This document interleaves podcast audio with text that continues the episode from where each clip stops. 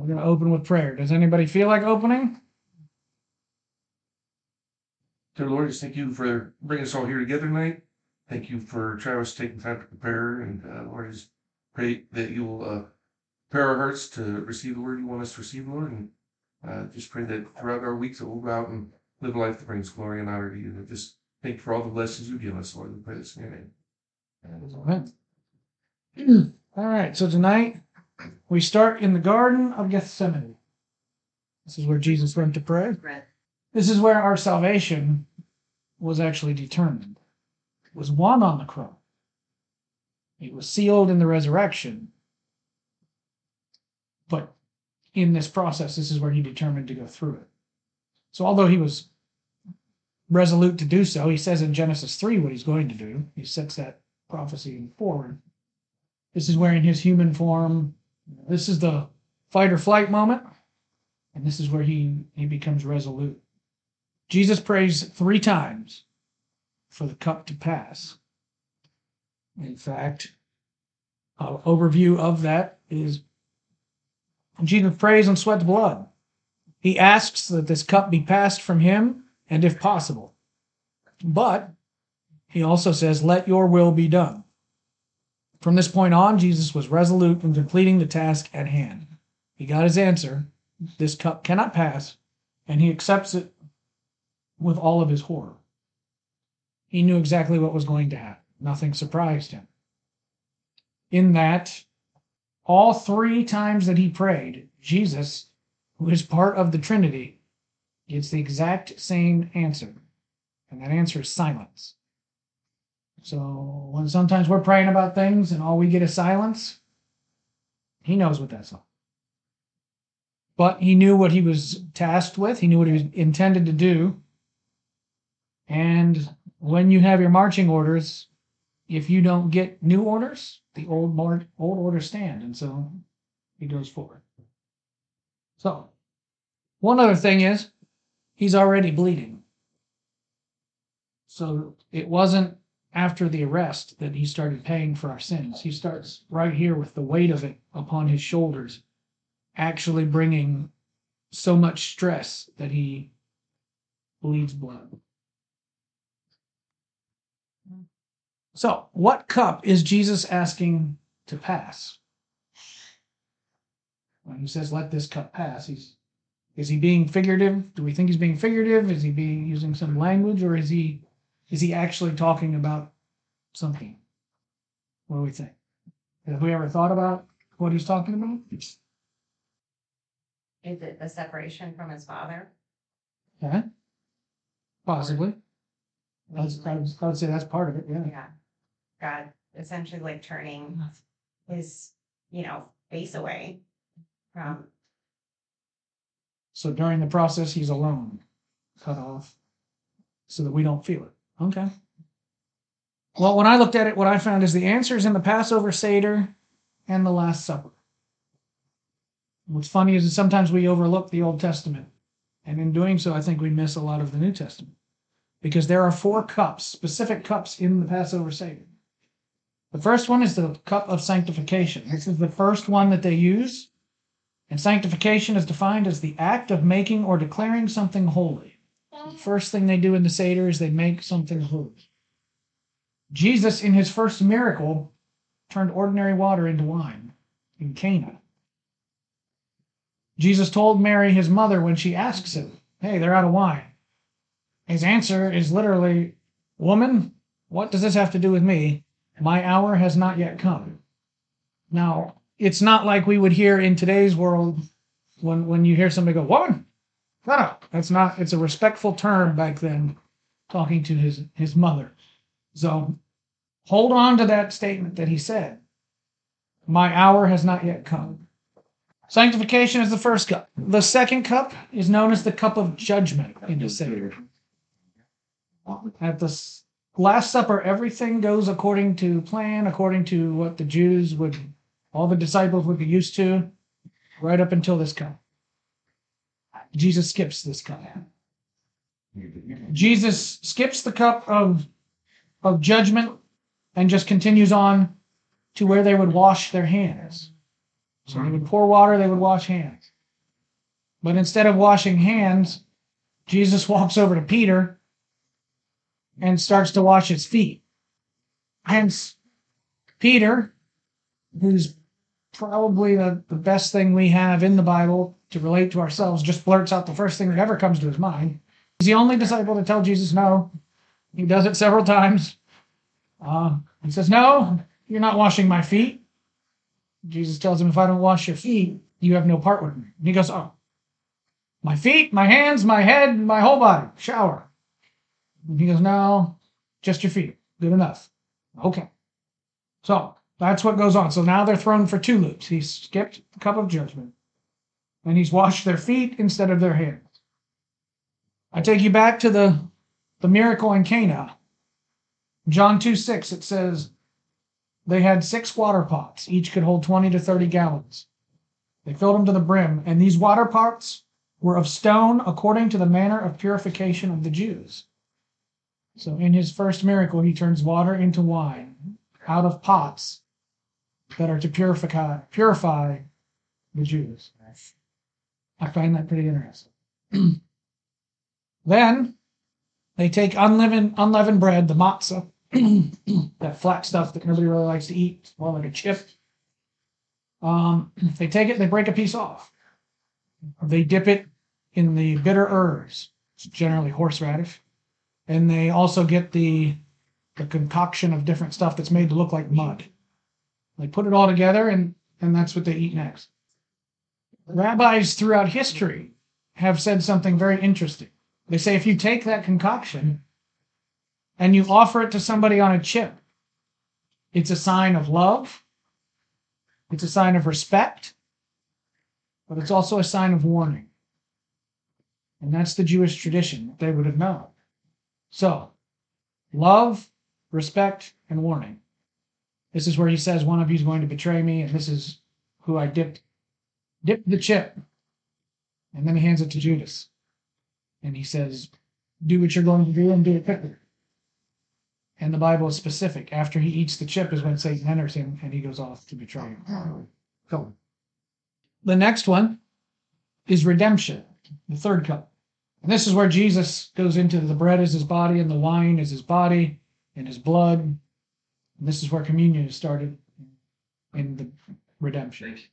After this, everything kind of falls into place, and they would say it goes normal. The last one will be the cup of blessing in the Seder.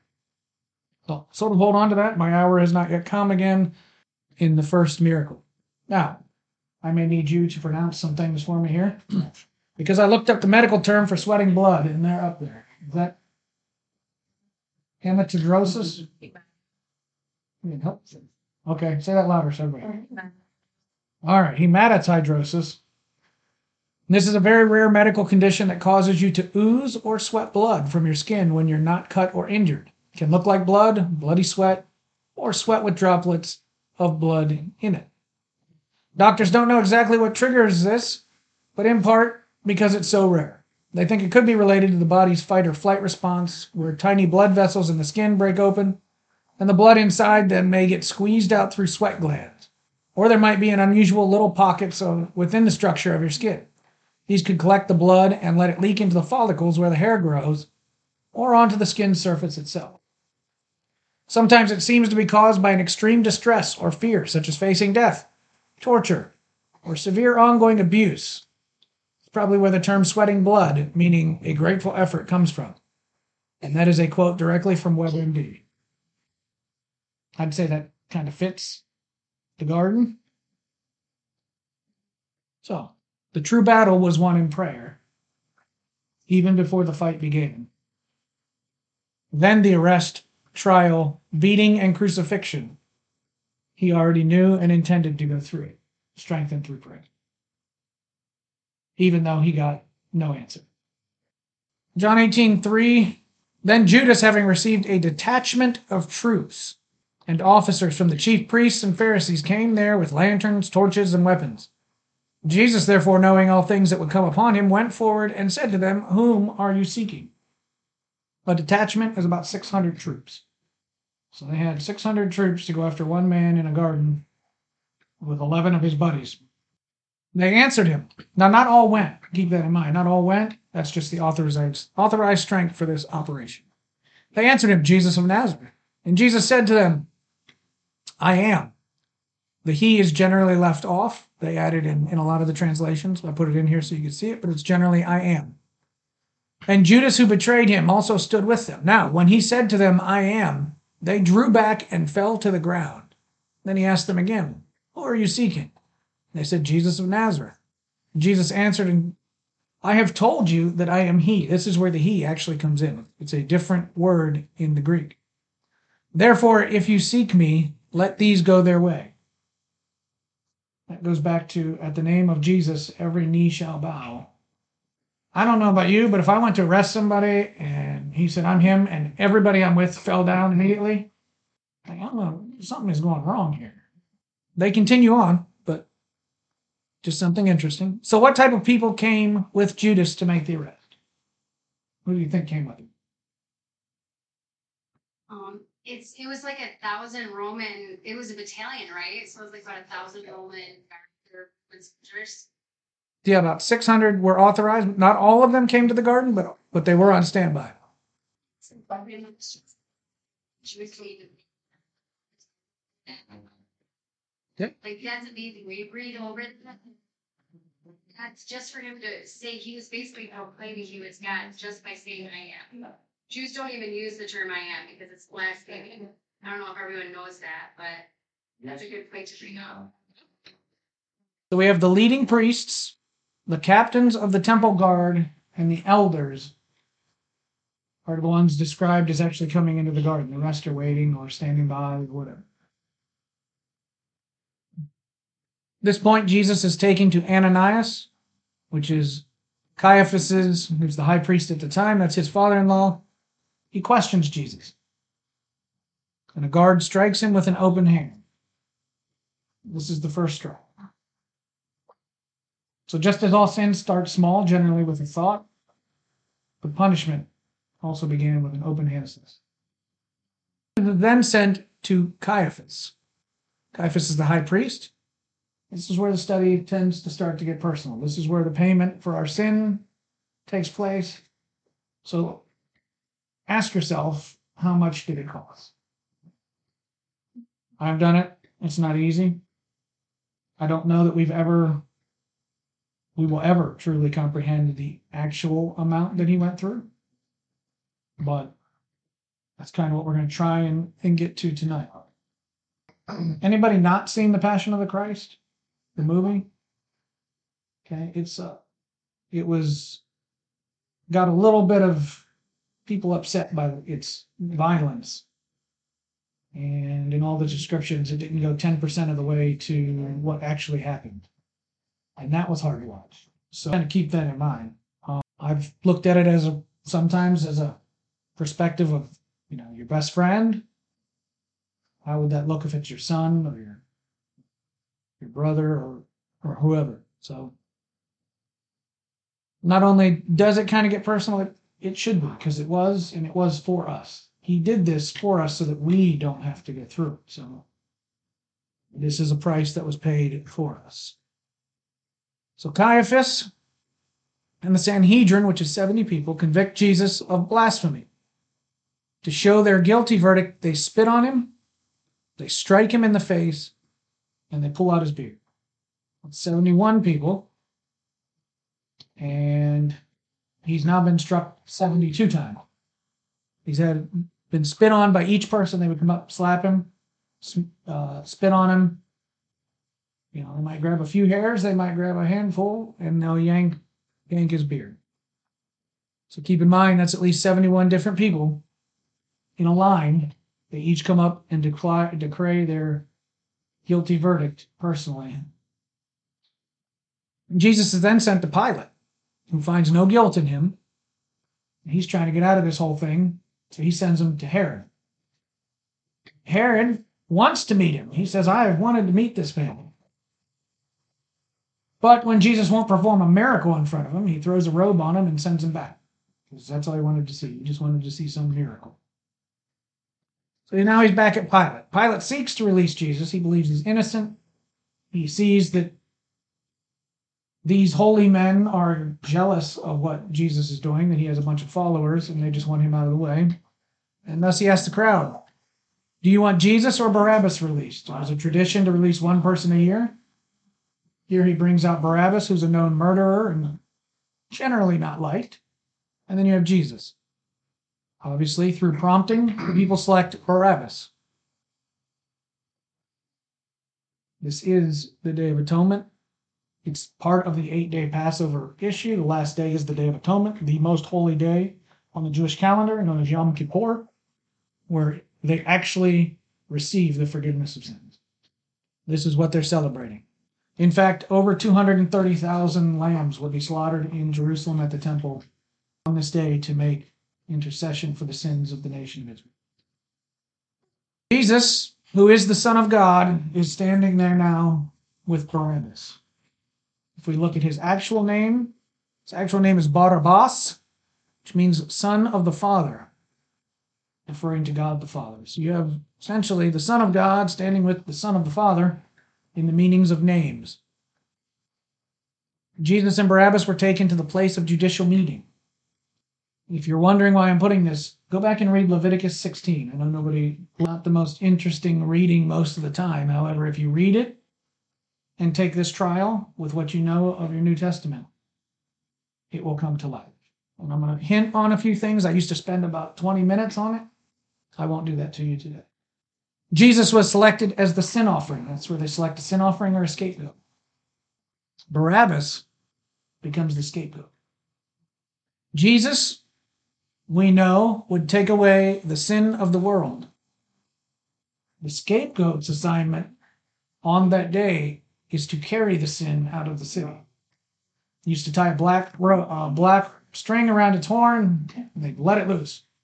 Well, then somebody got the idea what if this thing wanders back, carries all the sin? So then they started running it from mountaintop to mountaintop far enough away that they would then run it off a cliff and kill it so it could never come back. But Barabbas died about a week or within a month, I think it was about a week though, after this day, standing up to the Romans again. Pilate has Jesus scourged. Isaiah 56 I gave my back to those who struck me, my cheeks to those who plucked out my beard. I did not hide my face from shame and spitting. Isaiah 53 5 through 7. But he was wounded for our transgressions he was bruised for our iniquities. The chastisement of our peace was upon him, and by his stripes we are healed. All we, like sheep, have gone astray. We have turned, every one, to his own way. And the Lord has laid on him the iniquity of us all. He was oppressed, and he was afflicted, yet he opened not his mouth. He was led as a lamb to the slaughter, and as a sheep before its shearers is silent, so he opened not his mouth. A lot of that sounds like the same thing over and over, but transgressions. What's the difference between transgressions and sin or iniquities? Because there's a, there is a little difference. I had to look it up before the study, so I mean. So a sin is anything that separates you from God. A transgression is knowing you are doing something that you're not supposed to and doing it anyway. It's the kid going to the cookie jar before dinner versus the kid saying the bad word he didn't even know was a bad word. You can kind of tell by the context everybody's used it in that you probably shouldn't use it, but there's some gray area there, but you know you can't take that cookie. That's kind of the difference. So his wounds are paid for our transgressions. Iniquities are immoral or grossly unfair behavior, according to Oxford Dictionary. So iniquities are actions but don't require intent. Transgressions are the stripes. Iniquities are the bruises, sins. His punishment was for our peace, us being able to go to heaven. By his stripes, or the long gashes by the scourging, we are healed. The whipping of Jesus heals us from our wounds. Yet he remains silent. In the matzah bread, the stripes, you have the brown stripes, that's why the stripes are there in the matzah bread. A lot of times, even when we are guilty, we decide we're going to put up a fight. Jesus is completely innocent, and he says nothing. Thoughts? Anyone? Okay. First Peter 2:24. Who himself bore our sins in his own body on that tree, that we, having died to sins, might live for righteousness, by whose stripes you were healed. Once again. Jesus was led to the slaughter, but before his death, his blood was spilled, scattered, sprinkled, whatever you want to call it, in the praetorium. This is an important thing to remember if you go back and read Leviticus 16. Only the Gentiles were inside the praetorium, the Jews remained outside. Keep that in mind. So, what's the scene inside the praetorium? Anybody have any mental views of what we think it looked like?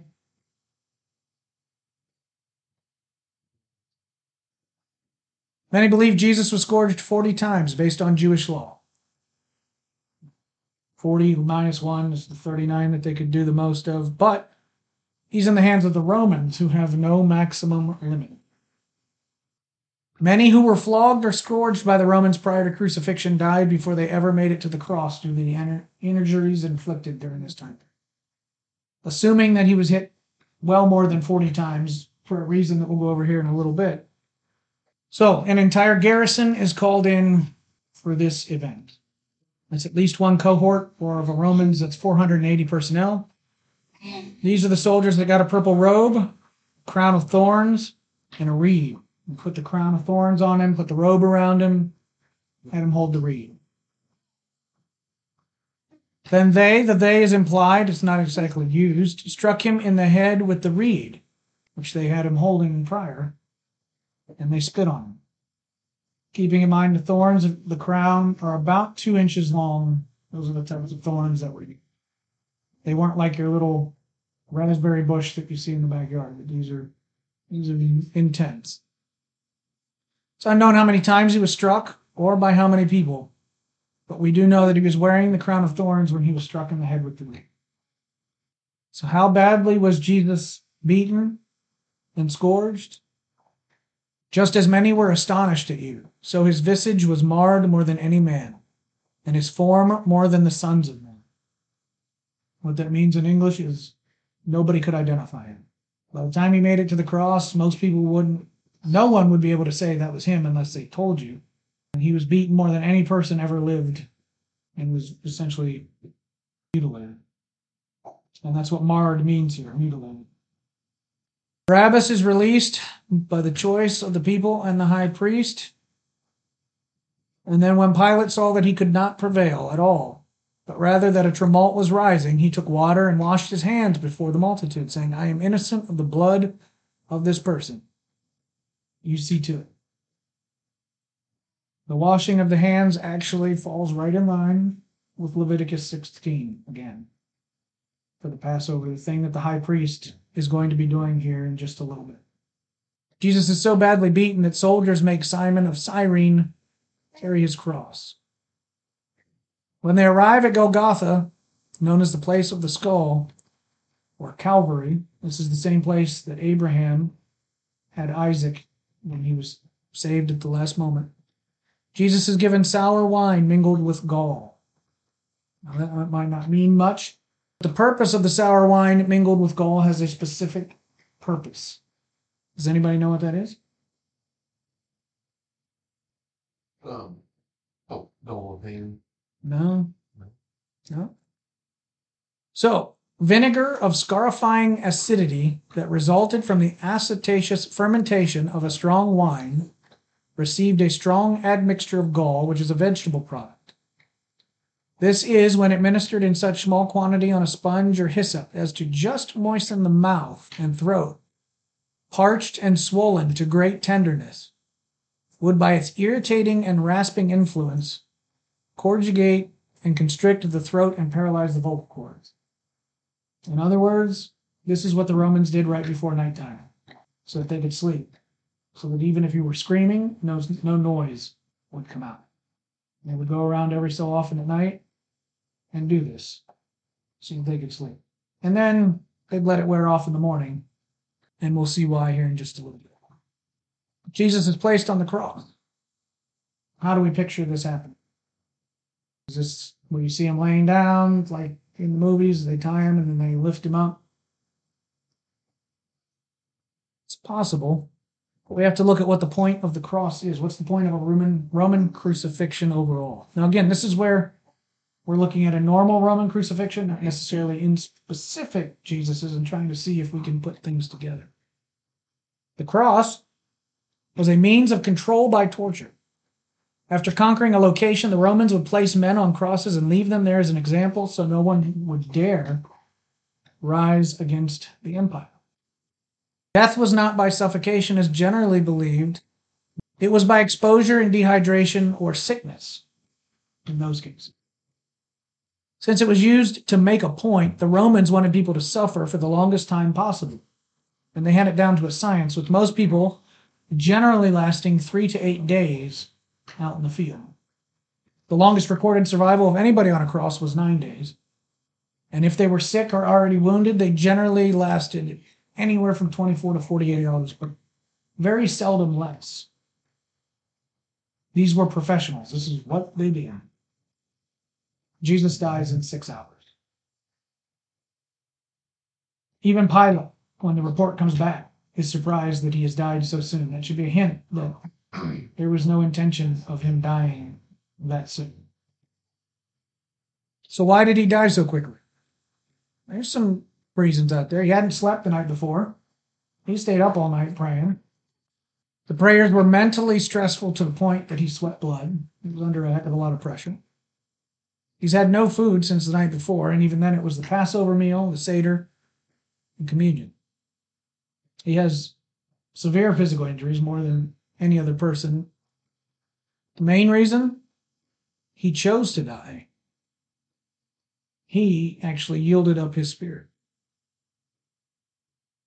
So a vertical beam is generally placed into the ground, and then two posts are placed 6 to 18 inches high on either side and slightly in front. The posts were for the person to stand on.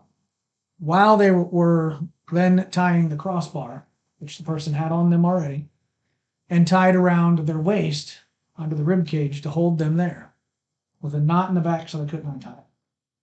Roman soldiers would do this hundreds of times in one day when they conquered an area. Generally, they had people dig their own holes because soldiers are lazy. They're not going to dig 200 holes. They're going to have 200 people dig a hole. And then they're going to put the bar in, have them pound the posts in. Then they'll take over because it's really hard to tie a knot with your hands tied to a crossbar. Then they would tie you to the bar. Thus, when they transported the cross with Jesus, it was most likely not in the cross form. This allowed the rib cage and abs to hold them up, and not three nails which have ripped out of his arms quickly, or three in his two in his hands and one in his, his legs. Then they removed the stepping post so the body was suspended. At which point, six inches, six feet, there's no difference. You're not reaching the ground. We're not told that he was tied around the waist. The nails were driven through the wrist and feet as a way to prevent escape or rescue. They were also driven in a certain place that would cause intense pain and suffering. This is not a primary way to hold a person to the cross. It's just that if you wanted down and your buddies came and the nails that came out the back were generally hammered at 90 degrees, so that if somebody did come through the night to try to rescue and they cut you down, they were going to have to rip the head of the nail through your hand to get you off or make a whole lot of racket.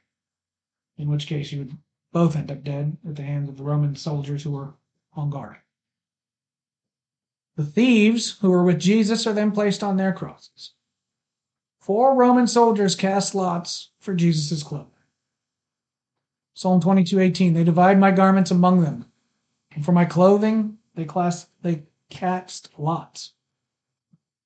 1000 years after this is wrote down, it takes place. Jesus is now mocked on the cross, and there's an important familiarity about the tone of the mocking if we compare them. The temptations are the same at the cross as when Jesus is tempted in the desert. Now, when the devil had ended every temptation, he departed from him until an opportune time. The question is, is the cross the opportune time? I think yes. Temptation one in the desert, Matthew 4 4 3. Make stones into bread to end suffering of hunger. On the cross, Matthew 27 40. Come down from the cross, end your suffering on the cross. Temptation 2. Pinnacle of the temple in Matthew 4 5. Throw yourself down. God will send his angels to save you. Matthew 27 42. He saved others. Save yourself if you are God. Temptation 3. The mountain. Matthew 4 9. Worship me, and I will give you everything you see. Remember, that is not a veiled promise.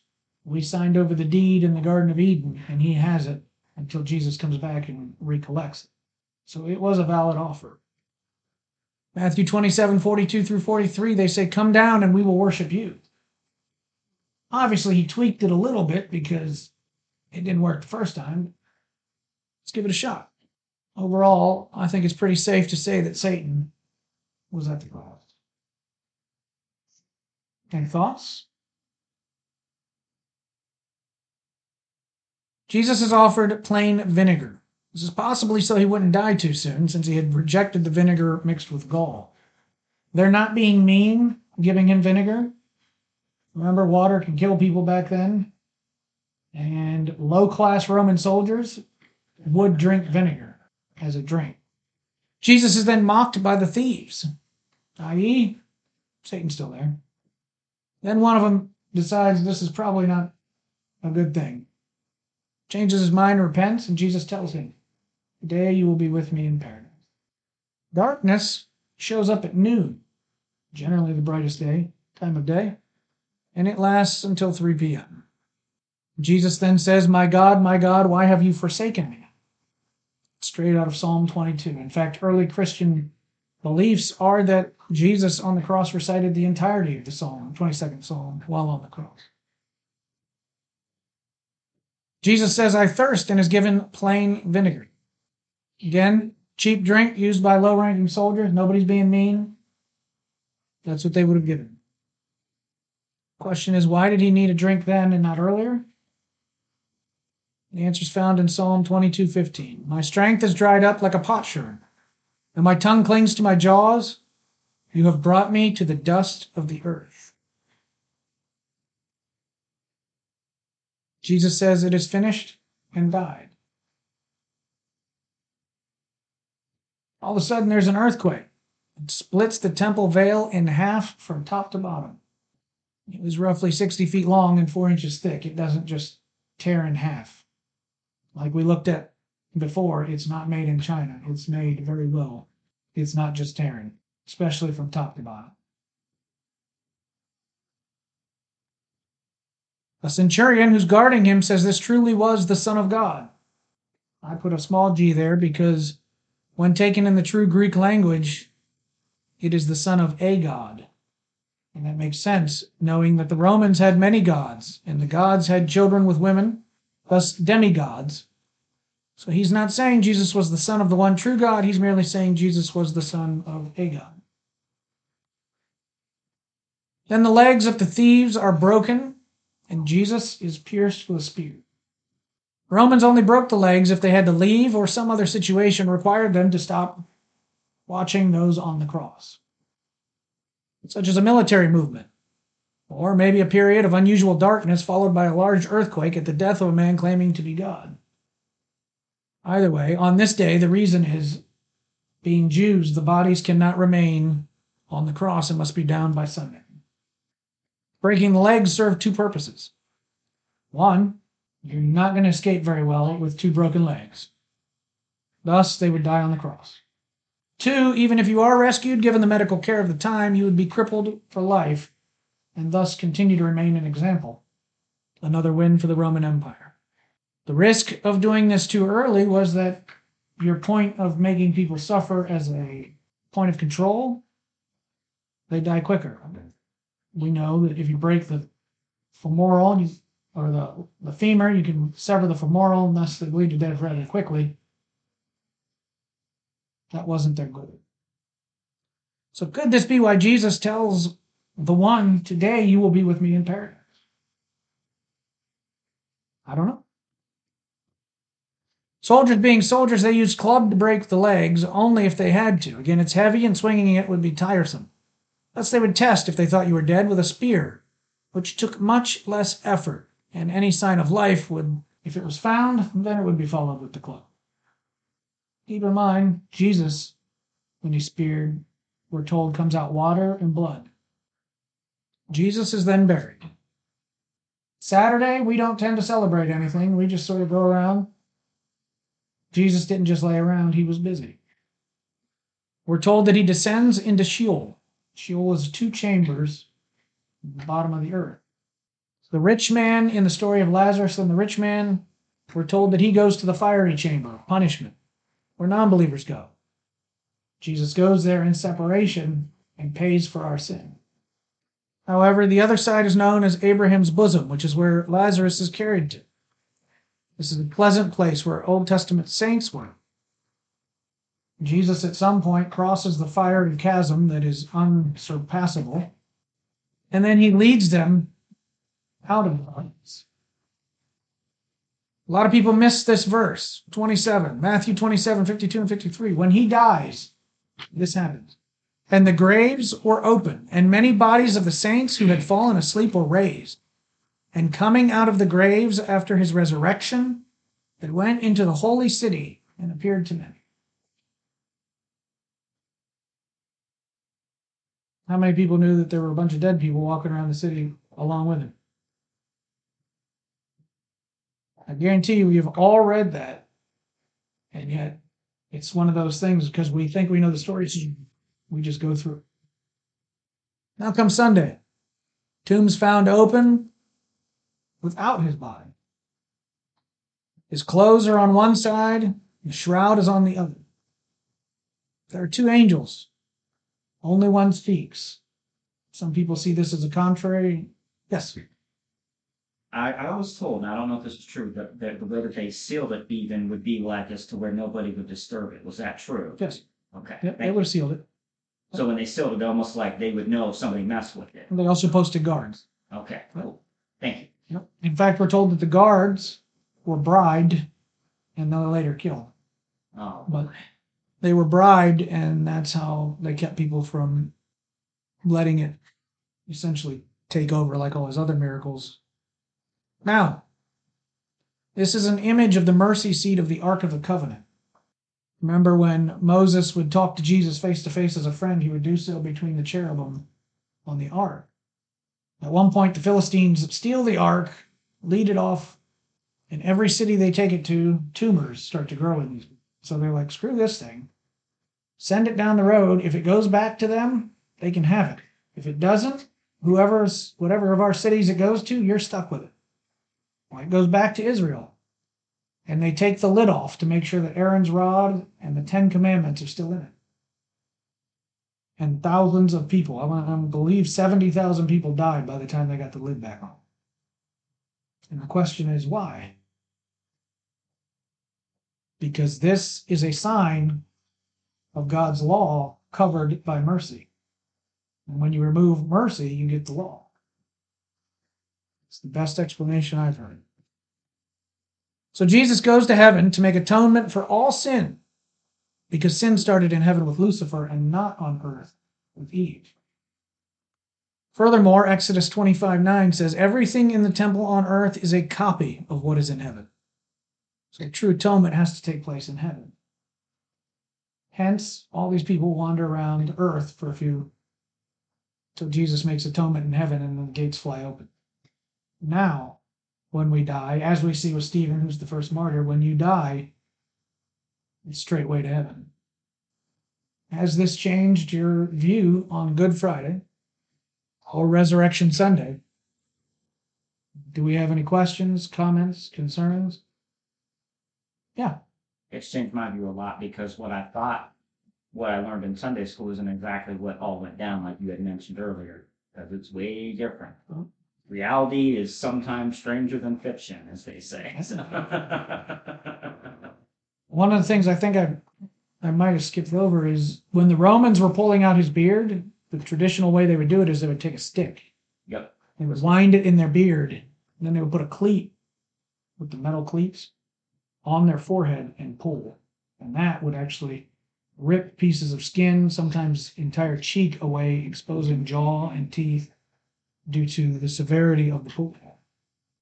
When it says he was disfigured more than any other person, I think, while it's not recorded that that happened, again, I know this is not the most feel feel good for those of you who it's your first time. I swear they're not all like this. Um, But I, for one, feel good because he gave all that for us to have mercy and atonement from when we did. yeah, I'm, I personally, I feel, I mean, it sucks that happened to him, but I feel great that he did it for all of us to make sure that it was gonna go right for us. yeah. So, amen. You said there was two angels on one spoke. What did the one angel say? That's the one that said, "Go tell Peter, in Christ, the Christ you are looking, Jesus you are looking for, is no longer here, for he is risen." But remember, the entire time through the gospel, he's telling them, and we can see it because we know the end of the story. But he's going, "I must be, I must be tortured. I must be crucified. I must die. I must rise again." And they're like, "Yeah, all right, let's go." And then he says, "I got to die." And Peter takes him aside and goes, "No, no, no, no, no, can't talk like that." And he's like, mm. he keeps telling him, I'm going to die. I'm going to be tortured. I will rise again on the third day. They had their in their mind a preconceived idea of the Messiah. When he was reading Isaiah and he stopped at the comma, which has been there, it's a pause, and it's been there for 2,000 plus years. It's a heck of a comma. But the next part is him ruling as king. He came as a servant he will return as king. Just like when he came into Jerusalem on that donkey, he knew. He knew that by the time he got to town, it says, We will love you in the town, but by the end of it, he goes, I will be sacrificed. And he kept telling kept telling the apostles that. And they were like, Yeah, like you said, nah. And he was. He knew. Yeah. As soon as he rode in on the donkey, he knew what was gonna happen. Right. Well, that's another one. You, I mean, you can, if we went back all the way to Palm Sunday, you would see that Daniel chapter 9 prophesies to the day that he walks in. Yep. Zechariah tells you how. Way was paved is what it says, yes. So, something that we miss when you would show up, David's sons rode on donkeys. And we read that, you're kind of like, why are these guys riding around on donkeys? They're the king's sons. Give them a horse. Is he cheap or something? If you're a conquering general, you you ride a horse. If you're a winning general, you ride a white horse. Hence Revelation 19. He shall return, and we shall follow him on white horses. But if your reason for coming is peace, you ride a donkey in those days. So by coming on a donkey, he's coming in peace. And if I if I'm correct, they the city accepted him at first, am I right? Absolutely. Then he knew he was like, Yeah, they will turn on me, and he did. And that's when he was sacrificed. Right. So imagine that. You know what I mean? You go into a city and you already know I'm gonna go in here, they're gonna treat me great, but then next minute they're gonna turn on me and I'm gonna be sacrificed. So and he did it without question. He rode right in that city and he knew what needed to be done. Yeah, and I mean, there's several aspects. The Last Supper, the Seder, Yeah. Leviticus 16 in the, the whole trial thing. There are so many places where you can dig and just spend the entire study if you wanted. That it's crazy. It's it defies mathematical logic into the probabilities. Yeah.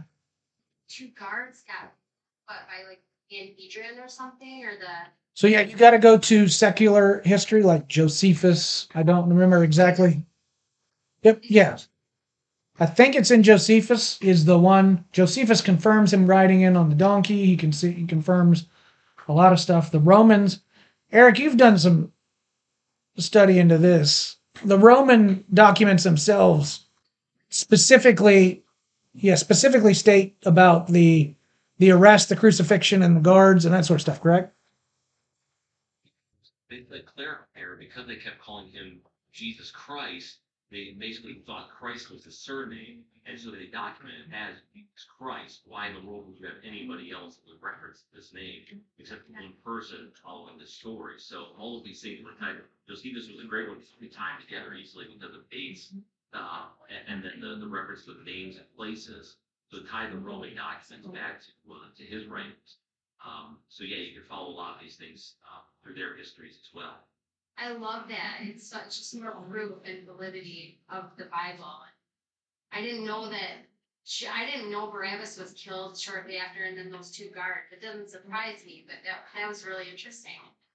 Well, I I mean, it, it kind of makes sense, really, because there was no way in the world you're gonna let no burn or go ahead and just, just be let out in the crowd with an backup plan. I'm fucking, we'll take care of this guy, you know, in, in a day and a half. Yeah, great. Yeah, that was really cool. I did not. Travis, you did a lot of good stuff. I did not. know about. That was really neat. A lot of details I didn't know were in there. And I love studying the Gospels, and I learned a lot. Anybody else's thoughts? Anybody else? Any other questions, thoughts, comments? Close us in prayer. you draw people to you. I just pray this week as we go to our job, we do with our work, that we don't forget the huge price that you paid, God, that it would penetrate our hearts. Lord, the sacrifice you made for us on the cross, God, help us never to take that lightly. Help us to preach the gospel to ourselves every day. Thank thank you for your shed blood on the cross. Thank you for your great love and your great mercy. We deserve we deserve so much worse, but you sent your only son for our sins. God, help us never to take that beautiful story lightly. We love you, Jesus. You're a papa, you're a father. And one day you're coming back to get us. And we're so excited. I so long for that day when I can embrace you and just say thank you. We love you, Jesus. Thank you for Easter. And just thank you for being our Father. In Jesus' name, amen.